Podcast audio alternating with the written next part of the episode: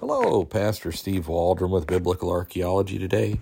I'm so grateful you're here with us. I am thankful to be your host. I'm in Archaeology Magazine. What a great magazine. It's not necessarily from Biblical Archaeology, it's a publication of the Archaeological Institute of America. But I get a lot of great stuff into this. I'm kind of a recent subscriber, got a few issues. Love it.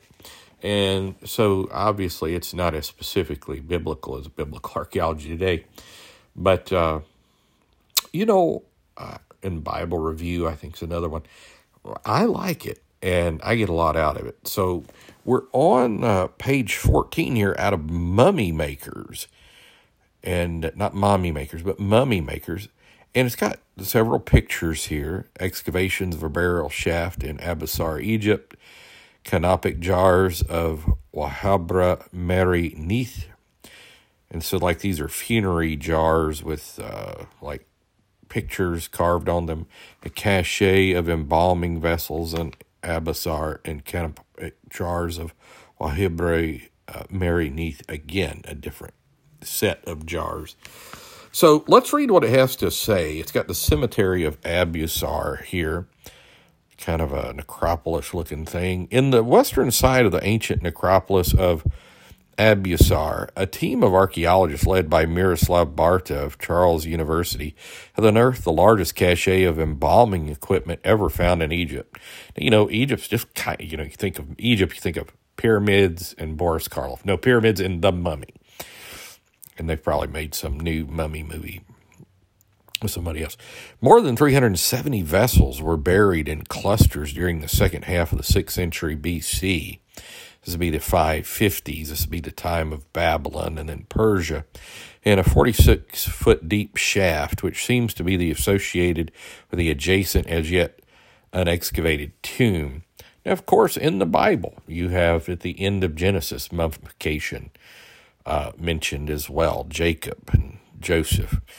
In the top layer of the cache, the uh, or cache, however you'd like to pronounce it, the researchers discovered four canopic jars, which were typically used to store the embalmed viscera and organs that were removed during mummification. I've just always been fascinated with it on multiple levels the technology involved, but then their just dedication to the afterlife. They knew there was an afterlife. And that's kind of universal among ancient civilizations. These jars should have been buried with the deceased in his tomb, but they were discovered clean and empty in the cache, says Egyptologist Jean Janák of Charles University. I don't know where Charles is. We're still trying to determine whether they were copies used only symbolically or used for storage during the embalming process.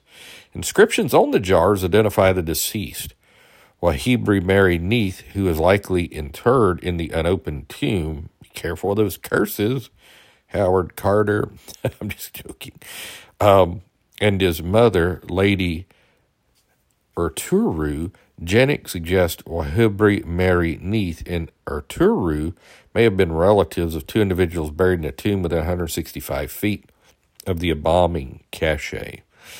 He says he may have evidence that this area of Abusir was an elite family cemetery. And this is done by Benjamin Leonard, wrote the article. And, you know, we have those all over South Georgia. People have their own personal cemeteries and things. So fascinating and uh, very biblical. So, not mummification itself, but it's mentioned in the Bible, and obviously, as is Egypt. So, God bless. We love you. Thanks for being here. Join us daily, and uh, we will talk with you later. Oh, please leave us a five star review as well. It helps people find us. Bye bye.